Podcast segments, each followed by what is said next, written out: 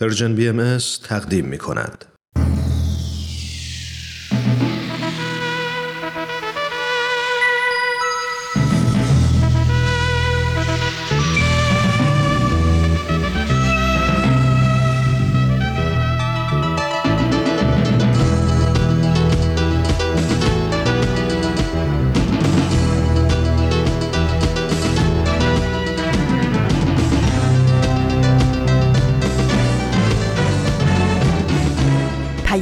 دوست. برنامه ای برای تفاهم و پیوند دلها.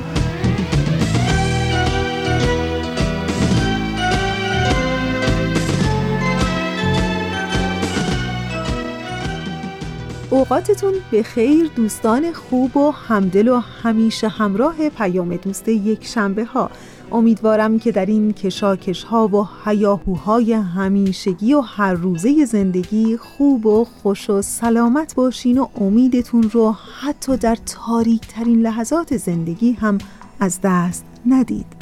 من فریال هستم و به همراه دیگر همکارانم در اجرا و پخش پیام دوست یک شنبه های این هفته همراه با شما خواهیم بود. بنا به تقویم خورشیدی امروز نهم بر ماه از سال 1399 خورشیدیه که مطابق میشه با سیوم ماه اوت 2020 میلادی. و اما بخش های برنامه رادیویی امروز شما. در بخش اول مجموعه برنامه 100 پرسش 100 پاسخ رو داریم.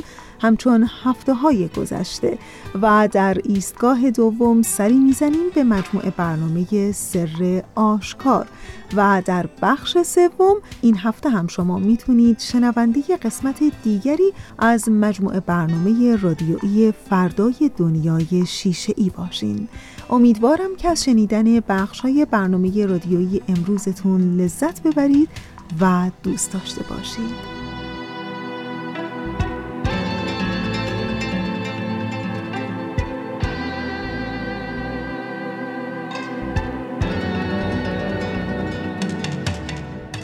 میگم نمی‌دونم چرا تا اسم خلوت کردن با خود میاد که مثلا فلانی یک کم با خودش خلوت کرده یا اصلا خود من احتیاج به یه خلوت کوتاه دارم. اغلب اطرافیان یه جورایی نگاه می‌کنن که ای بابا چیه؟ برای چی خلوت؟ یعنی فلانی دیگه ما رو نمی‌خواد؟ در حالی که اصل قضیه اینه که اصلا چنین چیزی نیست. نمی‌دونم این طرز تفکر از کجا و کی در ما آدم ها شکل گرفت که خلوت با خود یعنی فرار از جمع و نخواستن اطرافیانمون. در حالی که همه ما یه جورایی به های کوتاه نیاز داریم تا کمی از ها و رابطه ها و مسئولیت هامون دور بشیم. می‌دونین این خلوت های کوتاه می‌تونه به ما کمک بکنه که ذهن و درونمون رو آروم بکنیم و به خودمون بیشتر توجه کنیم و ببینیم که در این گیرودار و زندگی های پرمشغله آیا واقعا حواسمون به خودمون بوده یا نه. اما می‌دونین من فکر می‌کنم باید در این خلوت های کوتاه هم خیلی مواظب دور شدن های خیلی طولانی باشیم. اگر خیلی زیاد از آدم ها و رابطه ها و معاشرت هامون دور بشیم انگار دیگه اون نمیشه خلوت کوتاه. اون میشه یه نوع فرار کردن. و می‌خوام تاکید کنم که فرار در نهایت ما رو انگار تنها تر خواهد کرد. چون همه ما انسانهایی هستیم که به معاشرت های احتیاج داریم و لازمه بدونیم که آیا واقعا مهارت های بودن و ماندن در رابطه رو دارا هستیم یا نه. که اگر مهارت هامون پایینه تمرین کنیم و برای رابطه های بهتر و ماندگارتر بهتر تلاش کنیم در حقیقت خلوت سالم با فرار همیشگی از آدم ها فرق داره فکر می کنم اگر آدم فرار هستیم باید از خودمون بپرسیم که آیا واقعا دوست داریم معاشرت های عمیق و دلبستگی های سالم رو تجربه کنیم؟ شاید جواب به همین سوالهای ساده بتونه به ما کمک بکنه در انتخاب خلوتهای ساده، معاشرتهای درست، انتخاب جمعهای سالم و بهتر کردن رابطه عمیق و ماندگار اینطور نیست؟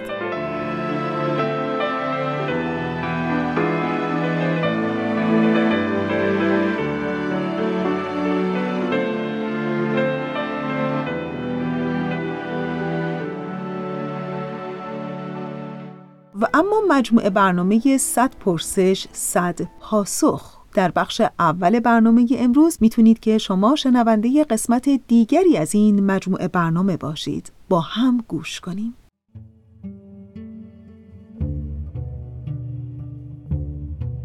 صد پرسش صد پاسخ.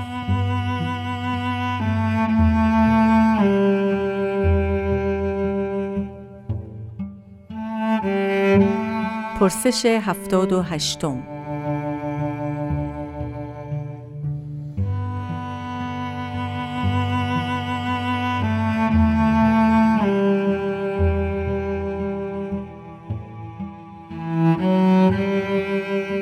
بر چه اساسی شما باهایان معتقدید که دینتان به فرقه های مختلف تقسیم نمی شود؟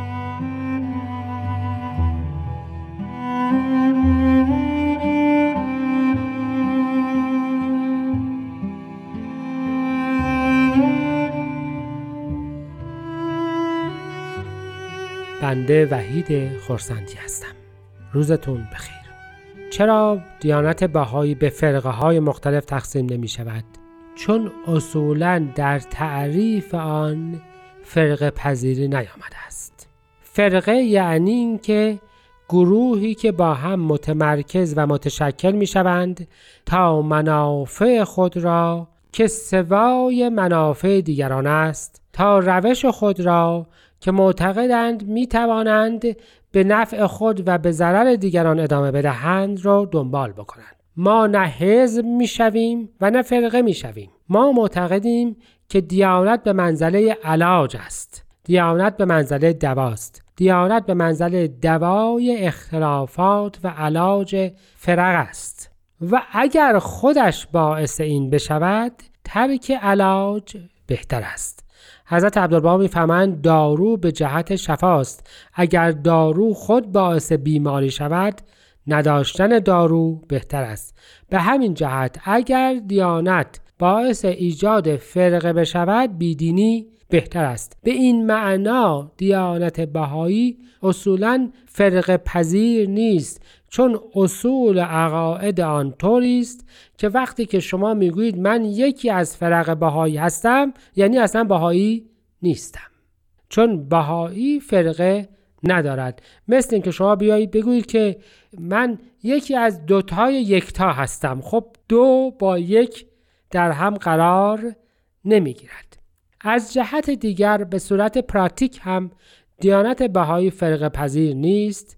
چون علت تفرق یا اختلافات عقیدتی یا اختلافات در استنباط احکام و روش هاست. حضرت بهاءالله در مورد اختلافات عقیدتی فرمودند هر کس از آثار هر چه که بفهمد برای او کافی است و درست است فقط در زمانی باطل می شود فقط در زمانی باطل می شود که بخواهد نظر خود را به دیگران تحمیل بکند به این ترتیب ما بهایان چون با هم در مسائل عقیدتی درگیر نمی شویم و نمی خواهیم عقاید خود را به دیگران تحمیل بکنیم پس فرقی مثل معتزله و اشاعره و امثال این در میان ما پیدا نمی شود فرقی که بحثشان تفاوت در اصول اعتقادات بود.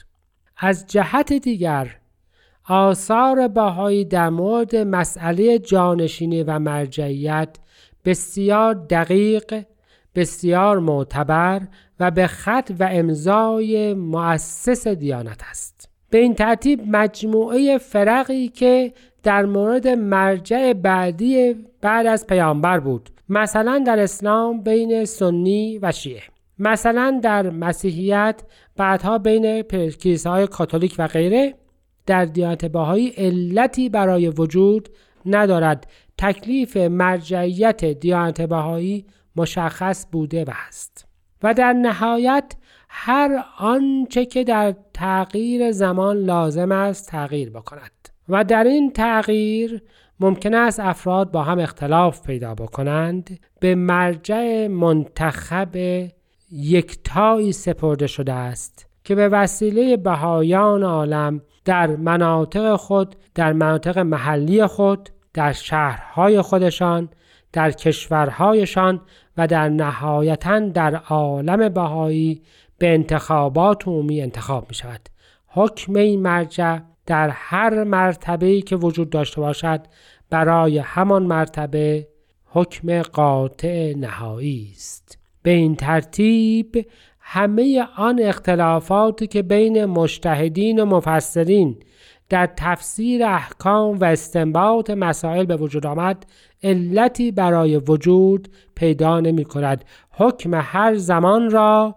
به طورت لعظم الهی بیان خواهد کرد. پس به این ترتیب وقتی که ما اصولا از لحاظ اصول اعتقادی عقیده ای رو به هم تحمیل نمی کنیم وقتی تکلیف مرجعیتمان به صورت منصوص و سریح مشخص است. وقتی که تکلیف مرجع احکام غیر منصوصه و غیر بیان شده مشخص است و وقتی از لحاظ اصول اعتقادی اصولا دین را وسیله اختلاف نمی‌دانیم بهایان فرقه نمی شوند و همیشه واحد خواهد ماند. همانطوری که در این 170 سال با وجود این همه مصائب ماندند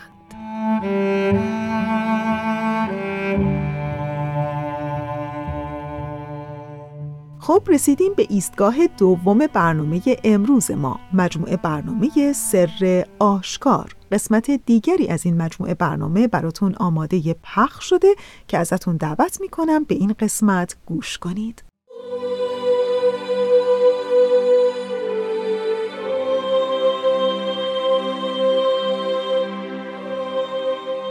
سر آشکار.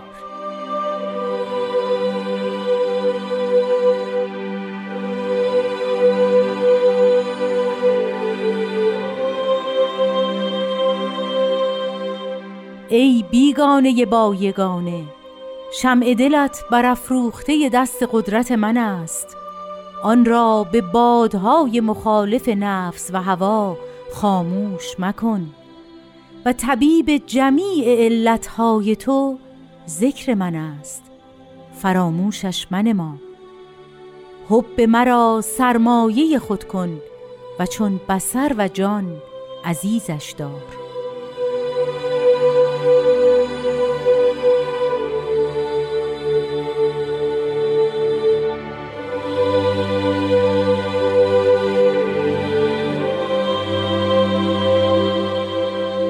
دوستان عزیز شنوندگان مهربان و صمیمی رادیو پیام دوست وقتتون بخیر. امیدوارم که در هر جای این کره پهناور که هستید خوب و خوش و سلامت باشید.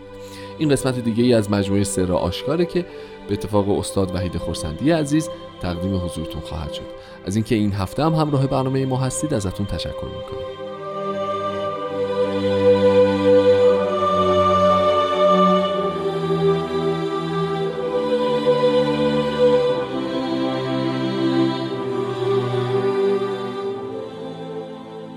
قربان درود بر شما و خوش آمدید. روز شما و همه شنوندگان عزیزمون بخیر باشه. خیلی متشکرم مرسی.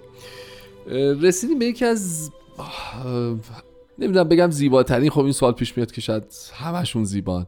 ولی واقعا این بیان برای من به شخصه البته. انقدر جذابه و انقدر حس خاصی داره و انقدر از یه طرف به نظرم گویاست از یه طرف دریایی از معالی توشه که واقعا نمی‌دونم چه جوری چی باید بگم راجبش. فقط اگه صلاح می‌دونید ما از مطلعش با هم شروع بکنیم ای بیگانه ای با یگانه که تصور می‌کنم تا حدی هم هفته گذشته هم چندین جلسه گذشته راجبه این صحبت کردیم افرادی که راجبه این مقوله با خدا بودن و نبودن این دوگانگی درون انسان ها اینکه ما نمی‌فهمیم که کجا داریم از مسیر منحرف میشیم اینکه همه همه این مواردی که به خصوص فکر می‌کنم هفته گذشته راجبش صحبت کردیم اینکه جنس و متافیزیک و فیزیکش جوریه که ما شاید متوجهش نشیم.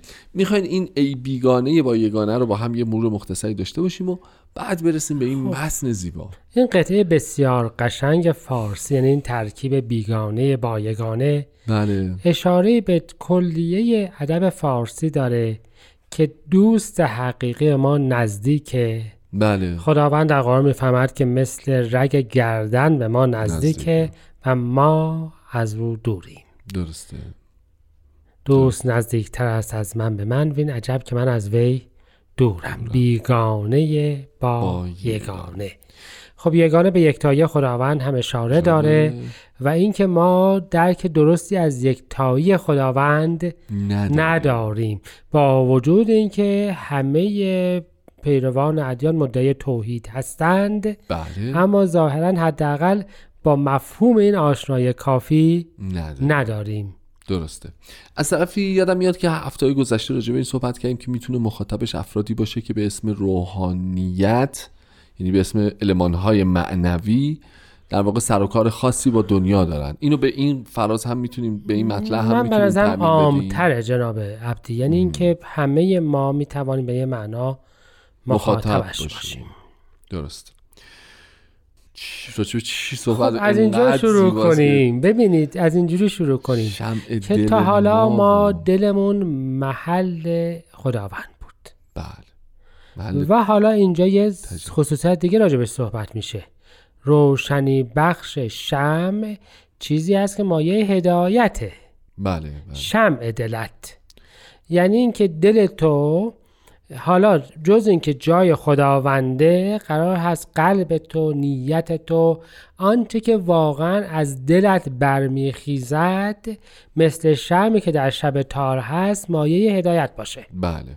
و تاکید حضرت بهاءالله ضمنا به این هست که با وجود اینکه انسان همه استعدادهای کمالیه رو داره مثل یک شمعی که توش روغن و فتیله و همه چی حاضره. درسته. اما اگر به فهمش مبارک ناس مذکر لازم دارن.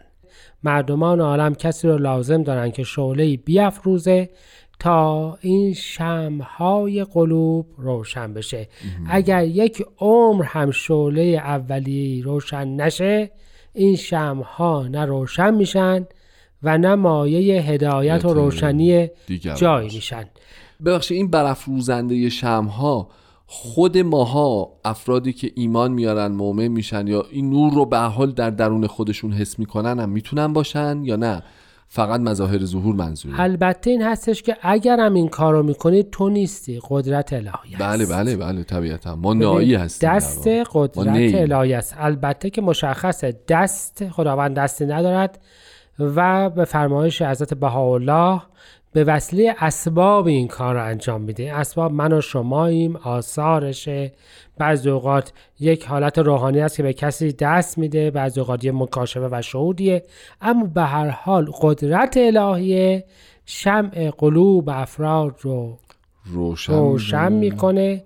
و این شم می‌تونه باعث هدایت و روشنی محیط اطراف خودش, خودش باشه باشه. اگر به بادهای بادی خاموشش نکنه. نکنه یعنی اینکه با وجود اینکه خداوند دل افراد رو روشن می‌کنه اگر آنها این روشنی هدایت الهیه رو با هوا و هوس خودشون درآمیزند این شم در اصل چی میشه خاموش, میشه. خاموش میشه. اتفاقا بحثی بود که چندین هفته پیش هم با هم داشتیم. شما اشاره درستی فرمودید که نباید فراموش بکنیم که همیشه این روشن ماندنی نیست و همیشه این شعله برافروختنی نیست و این مخاطره وجود داره که ممکنه خاموش بشه نابود بشه کم بشه. تا لحظه آخر حیاتمان حسن عاقبت مجهول. مجهول. هر آن ممکن است به بادهای مخالف نفس و هوا خاموش بشه. و تاکید از به حالا بر این هست که ایمان یک مراقبت دائمیه. آخ آخ این چیزیه که خیلی باید توجه باشیم. تذکر داشتن دائمیه و این شوخی بردار نیست. به این ترتیب ولو ید قدرت الهی دل ما رو روشن بکنه باید که هوا و هوس نباشه. اصل مطلب اینجاست که هدایت الهی در حقیقت با هوا هوس جور در نمیاد و افرادی که اینو با هم قاطی می‌کنن. هر هوایی که به سر دارند و هر هوسی که دل در. دل دارند مایه هدایت حقیقی نیستند قلوب افراد رو روشن نمی- نمی کنن محیط اطراف خودشون رو واقعا روشن نمی نمی کنن. کنن شاید از این زاویه اگه بهش نگاه بکنیم اتفاقا خیلی مخاطره بزرگتریه. به خاطر اینکه ما یه وقت هست فقط مسئول ایمان خودمون و روشن کردن این شم خودمونیم. گاهی وقتا وقتی بدونیم که مسئولیت برافروزنده نگه داشتنه روشنی محیط خودمون رو داریم؟ در واقع مسئولیت گرمای دیگران و هدایت دیگران و روشن نگه داشتن دیگران رو هم داریم. خیلی خیلی دوچندان چند چندان می‌کنه در واقع ماجرا. بله. درست از می‌کنم؟ و تو امان باید هم مراقب خودمون باشیم هم دیگران. چقدر سختی بریم یه استراحت کوتاهی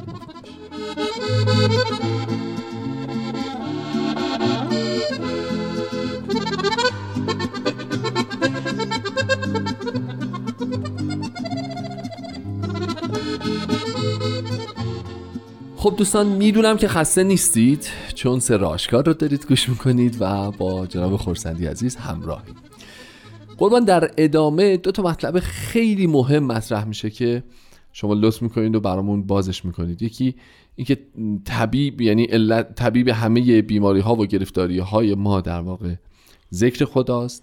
که حالا این ذکر رو هم می‌خوام خواهش بکنم یه ذره برامون بیشتر توضیح بدین که آیا همون ذکری که ما تو ادبیات قدیم تو ذهنمونه منظور به کلام آوردن است یا مفهوم عمیق و روحانی دیگری پشتش پنهانه. و یکم راجع به سرمایه ما در مورد سرمایه همون هم صحبت بکنیم امشب ببینیم که چقدر معنوی باشیم. یه ذره مادی هم نگاه بکنیم ببینیم سرمایه ما چه چیزهایی می‌تونه باشه و چه چیزی رو ما در واقع باید سرمایه زندگی خودمون بکنیم. خب ما ذکر رو بله. معانی بسیار بله، وسیع بله. داریم. ببینید کمترینش می‌تونه این باشه که حضرت بحالا در جای می‌فهمن که حب الهی متحره یعنی اینکه پاک کننده است و به این ترتیب در هر جایی که وارد بشه محبت الهی مریضی های روحانی رو از بین می‌برد طبیب جمیع علت های تو ذکر, من است. اما ما علت رو فقط علت روحانی می‌تونیم نگیریم و مریضی های جهان فقط مریضی های روحانی نیست, نیست، ولو بله. منشأش روحانی باشه الان بسیاری از امور در جهان هست. بله. اما ذکر معنای محبت الهی میده و توی آثار باهایی ذکر کتاب الله آها. ایام الله مثلا می‌فهمن تو لوح احمد لا تنس فضلی فی غیبتی ثم ذکر ایامی. و از اون جدیتر اینجاست که اصولا خود پیامبر رو ذکر میگند و حضرت باب هستن ذکر الله اعظم. بله. جز لقب هایشونه پس به این ترتیب ما می‌تونیم مجموعه هم محبت و هم آثار الهیه رو و مجموعه تعالیم هر دوره هر دیانتی رو معنای ذکر بگیریم. درست و نمونه هاش هم توی آثار دیانت بهایی فراوان ذکر شد. یعنی فقط ذکر به معنای تکرار یک یک بیان یک بیان نیست. بله. این از یق معانیشه. یعنی دیگه از این کمتر نمیشه ازش بگید درسته. وقتی میایم میگیم که ذکر من است یعنی شریعت جدیده دیانت جدیده این محبت جدیده که هم مایه شفای روحانی و هم مایه شفای جسمانی اهل عالم هم دستورات اجتماعی داره هم دستورات اخلاقی داره و یه فرهنگ جدیدی درست می‌کنه که اون فرهنگ علل مختلف و بیماری های مختلف موجود تمدن فعلی بشری رو از بین می‌بره. و جمیع یعنی باعث این هست که بتواند کلیه مشکلات رو رفع بکند. پس به این ترتیب ما وقتی میگیم ذکر الله اصلا منظورمون فقط تکرار مطلب بله. نیست. منظور اجرای دیانت جدید است در کلیه شعون حیات بشری. به این ترتیب طبیب جمیع علتهای تو ذکر ذکر. من است. و نکتهش اینه که جمیع علت ها رو جمیع، هم بله. یعنی, یعنی هیچ چیز از زیر این چتر بیرون نمیمونه. یعنی منت... یعنی نگران نباش که به دیانت جدید با هر دیانتی در زمان خودش عمل بکنی و چیزی رو فراموش شده باشه.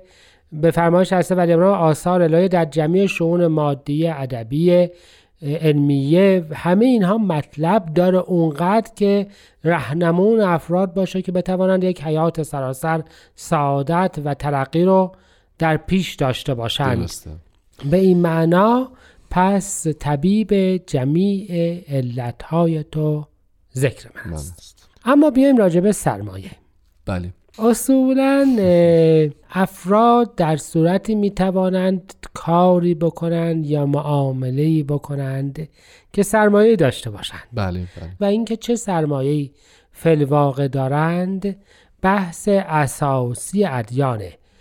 این سرمایه مجموعه مناجات هایی هست که خوندند نمازهایی هست که خوندند و بسیار از چیزهای دیگه. سرمایه‌ای که تو داری واقعا چیه؟ حضرت عبدالبها مبین آیات دیانت بهایی می‌فهمن که یکی از اصلی ترین سرمایه ها عبودیت بندگیه. چیزی هست که تو در بارگاه الهی می‌توانی اون رو ارزش داشته باشه برات. چرا که در بارگاه الهی همه چیز موجوده جز بندگی. بله. خداوند همه چی رو به کمال داره ولی خب البته بندگی نداره و سرمایه یعنی چیزی که شما داشته باشید که جایی کم باشد که بتوانید با آن معامله بکنید. رضایت کسب بکنید چیزی به دست بیارید. در پیشگاه خداوند جز عبودیت و خدمت هیچ سرمایه دیگری نیست. ولی حالا اینجا می‌فهمن محبت من سرمایه توست. پس به خلاف گذشتگان ما که فکر می‌کردن سرمایه حالا اگر نگیم مادی فکر می‌کردن که حالا مجموعه ثروتی است که افراد جمع می‌کنن نهایتا می‌گفتند که مجموعه دعاهایی که می‌خونیم نمازهایی که خوندیم روزه هایی که گرفتیم ظواهر اعمال شرعی مجموعه سرمایه ماست.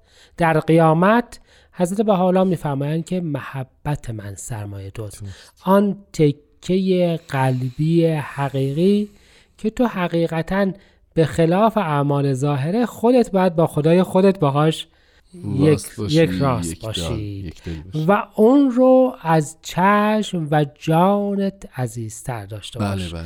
یعنی بر خاطر محبت الهی هم حاضر باش که از تمام حواس و نعمتهای ظاهرت و حتی از جان خودت در این جهان بگذری. چرا که سرمایه حقیقی تو نه؟ بسرت است. و نه جانت است بله. بلکه اون محبت الهی است. به این ترتیب در این قطعه دو نکته بسیار مهم ذکر شده است.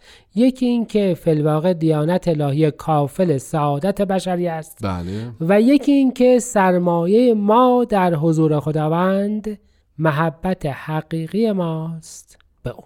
عالی. خیلی ممنونم. اصلا فرصت نداریم. ضمن عرض تشکر و خسته نباشید ازتون و از حضور شنونده های عزیز خداحافظی می‌کنیم تا هفته آینده. بدرود. خسته نباشید.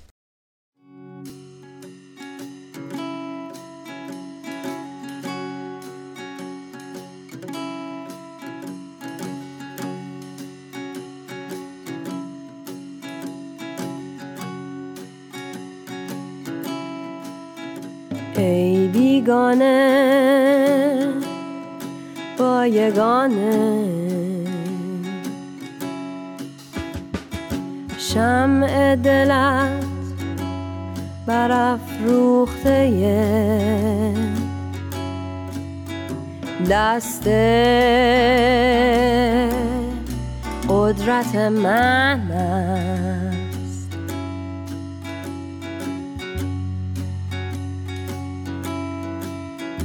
آن را به بادهای مخالف نفس و هوا خاموش مکن.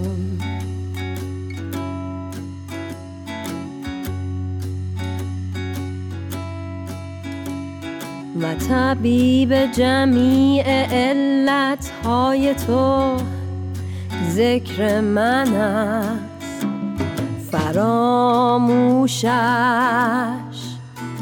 من ما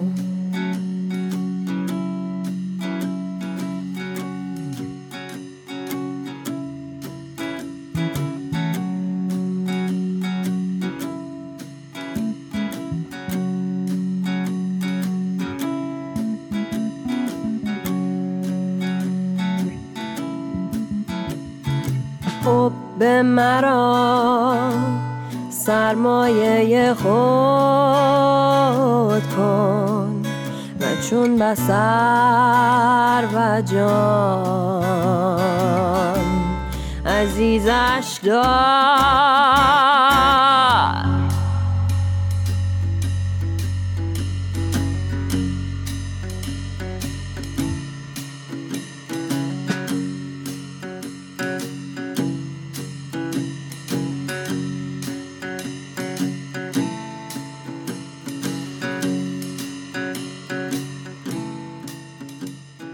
و اما بخش سوم برنامه امروز ما. بله مجموعه برنامه فردای دنیای شیشه ای قسمت دیگری از این مجموعه برنامه برای شما آماده پخش شده که ازتون دعوت می‌کنم به این قسمت گوش کنید. دوستای عزیزم دنیای ما پر شده از اتفاقایی که هر روز در حال افتادنه و ما می‌خوایم یاد بگیریم چطور این جریان رو به یک فرصت تبدیل کنیم. با ما باشید تا با هم یاد بگیریم. فردای دنیای شیشه‌ای فردایی رو رقم می‌زنه که من، تو، ما و همه قراره بسازیمش. اما حواسمون باشه این دنیا مثل یک شیشه احتیاج به مراقبت داره.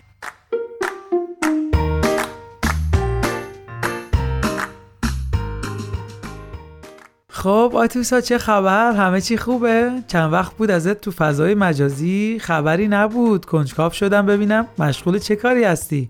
مرسی ایمان جان منم خوبم فقط یه مقدار مشغول درس خوندنم واسه همینه که خیلی تو فضای مجازی فعالیت نمی‌کنم. آها آره دیگه همونطور که می‌دونی به خاطر بحران کرونا ویروس تو کشور به خصوص که من زندگی می‌کنم دانشگاه آنلاین شدن واسه همین باید بیشتر تلاش کنم تا خودم رو با شرایط جدید وفق بدم. چقدر عالی چی از این آره. آره چی از این بهتر که بخوایم با درس خوندن مشغول بشیم. بهتره بریم سراغ شنوندهای نازنینمون تا بهشون بگیم که توی این قسمت از برنامه فردای دنیای شیشه ای می‌خوایم با یکی از عزیزانی که خودشون در مدیا و رسانه تجربه دارن مصاحبه کنیم. بله. منظورم آقای ایمان ملکوتیه. و می‌خوایم نظراتشون رو در رابطه با شرایط الان دنیا و پیشبینی که دارن نسبت به آینده با توجه به اتفاقات اخیری که افتاده بشنویم. حاضری؟ خیلی هم عالی. پس بریم با هم یک موزیک گوش بدیم تا ارتباطمون با آقای ایمان ملکوتی عزیز وصل بشه. قصه گو نشسته بود. قصه گو قصه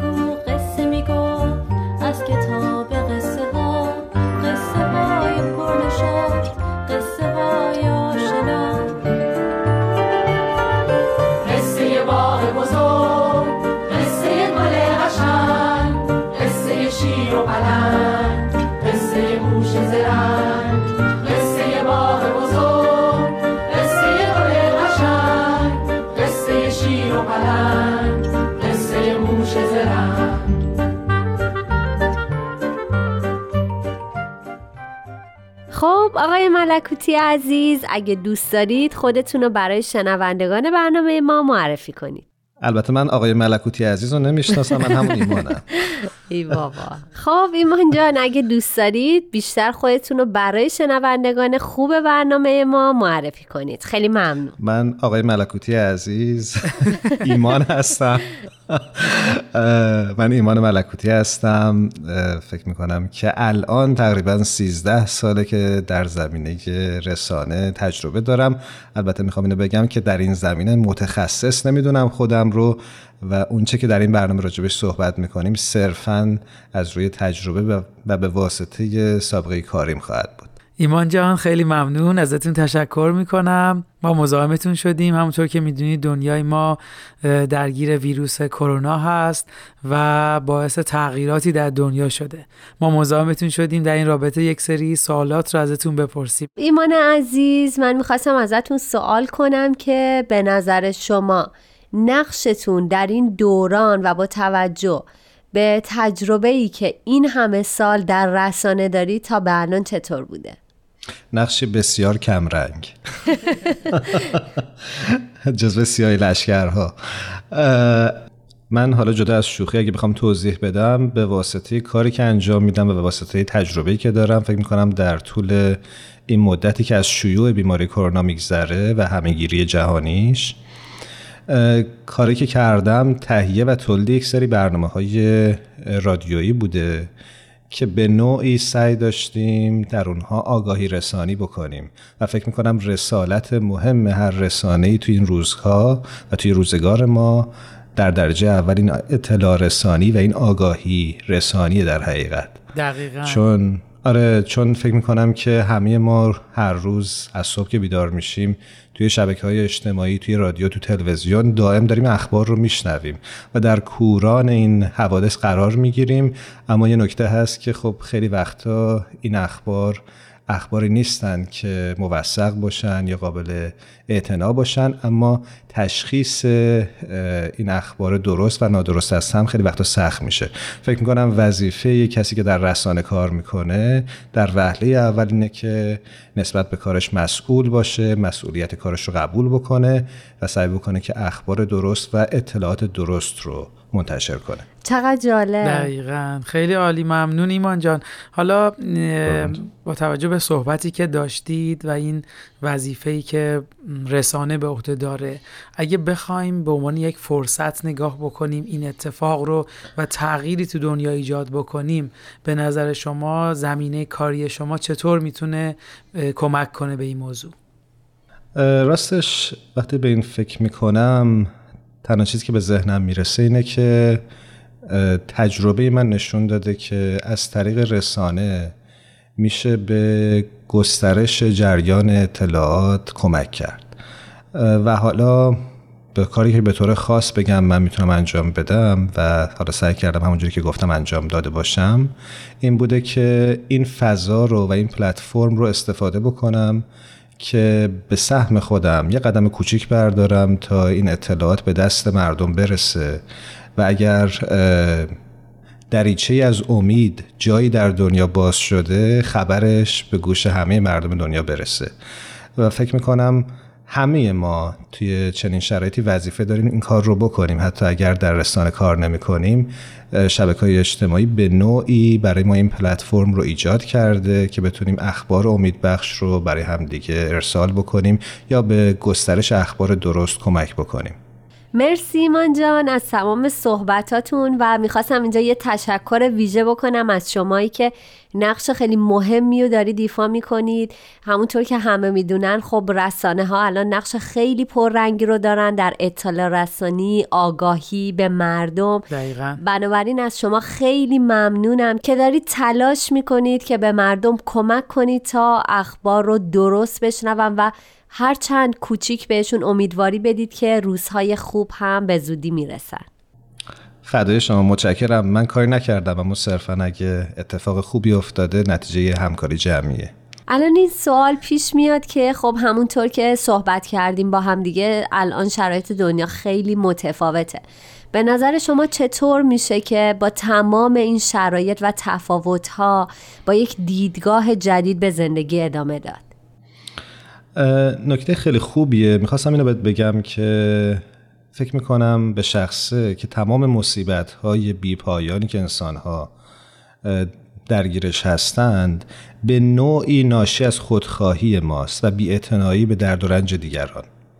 و یه جورایی اگه بخوام درستتر حالا اسم گذاری بکنم ما هممون دچار یک بیهسی اخلاقی موقتی هستیم. یعنی اخبار بد رو می‌بینیم و از اینکه زیاد می‌بینیم کم کم نسبت بهش بی تفاوت میشیم و این خودش دقیقا لحظه ای که می‌تونه خطرناک باشه. چرا؟ چون فکر می‌کنم حساس بودن به درد و رنج دیگران می‌تونه در حقیقت کمک بکنه که ما از وقوع فجایع خیلی قبل از اتفاق افتادنشون جلوگیری کنیم.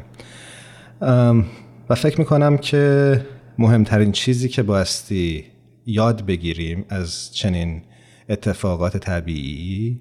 در از چنین اتفاقات و حوادثی اینه که ما در جزیره های جدا از هم زندگی نمی کنیم و زندگی انسان امروز خیلی وابسته تره به انسان های دیگه که در, که در دنیا زندگی می‌کنن نسبت به قرنهای قبل نسبت به, نسبت به طول تاریخ. و فکر می‌کنم این همبستگی ما خیلی مهمه و به قول معروف این درد مشترک هرگز جدا جدا درمان نمیشه. عالی بود ایمان جان. خیلی زیبا. این وحدت و همبستگی بین خوش. انسانها رو ترسیم کردید. ازتون ممنون. حالا سوالی که پیش میاد اینه که با همه این شرایط به نظرتون شما آینده دنیا رو چطور می‌بینید؟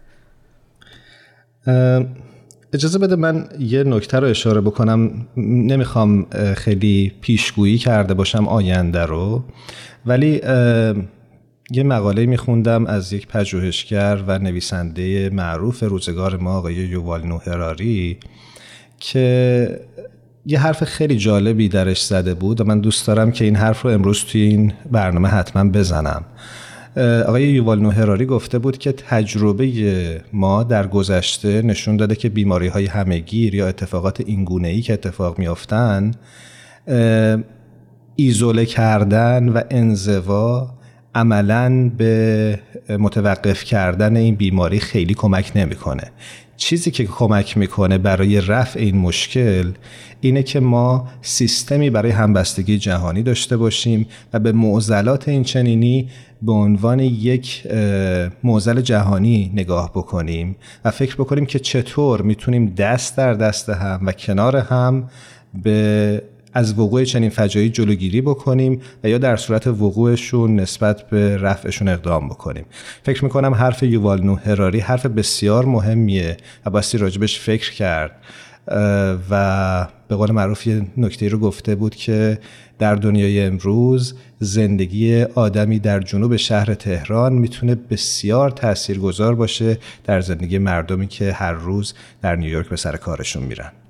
مرسی و ممنون. می‌خواستم بگم که درسته که این مصاحبه ها وقتشون خیلی کوتاهه ولی برای من واقعا یادگیری داشته. بر منم همینطور. مرسی. واقعا ممنون از وقتی که فدای گذاشت محبتتون لطف دارید شما. قطعا اینجوری نیست که من به شما بخوام چیز رو یاد بدم. شما خودتون هم آگاهید و هم بهتر از من مسائل می‌شناسید. اما باعث افتخار بنده است که در این برنامه حضور داشته باشم در کنار شما باشم. و لذت بردم. ممنونم. مرسی از شما ایمان جان. بله مرسی ازتون. ممنون که وقت گذاشتید. متشکرم. خواهش می‌کنم. خوب باشید ایمان جان. مرسی. شما هم همینطور. خب ایمان جان بازم مثل همیشه به انتهای برنامهمون رسیدیم. بله. اگر لطف کنید و راه های ارتباطی شنوندگان عزیزمون رو با Persian BMS بفرمایید ممنون میشیم. بله شنونده های عزیزمون می‌تونن ما رو از طریق فیسبوک، سانکلاود، پادکست، اینستاگرام Persian BM ما رو دنبال کنن و یا از طریق شماره واتساپ 201 240 560 2414 با ما در ارتباط باشن. مرسی وقت همگیتون بخیر.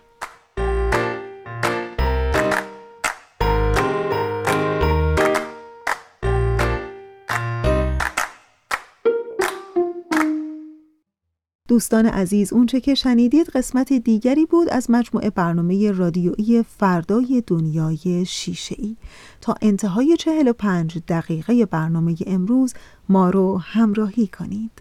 حتما در زندگیتون نام گوته رو زیاد شنیدین یوهان گوته شاعر، ادیب و فیلسوف و سیاستمدار آلمانی بود که در واقع یکی از مردان بزرگ فرهنگی قرون هجدهم و نوزدهم اروپا و یکی از افراد برجسته در ادبیات جهان محسوب میشه. در میون هزاران اثر گوته چندین کتاب اون رو که به فارسی ترجمه شده خیلی دوست دارم. در یکی از کتابهاش سخن خیلی قشنگی داره. او گفته ریشه که داشته باشی اگر به لبه پرتگاه هم بیایی اما سقوط نمی کنی. ریشه تربیت، انسانیت و شرف انسان است و ربطی به پول و تحصیلات ندارد. جالب بود نه؟ خب دیگه جدی جدی باید بگم که اصلا وقتی ندارم فقط چند ثانیه کوتاه و مثل همیشه همینجا تشکر می کنم از همکار عزیزم بهنام برای تنظیم این برنامه. دلهاتون آرام تنتون سلامت و روزگارتون خوش و خرم.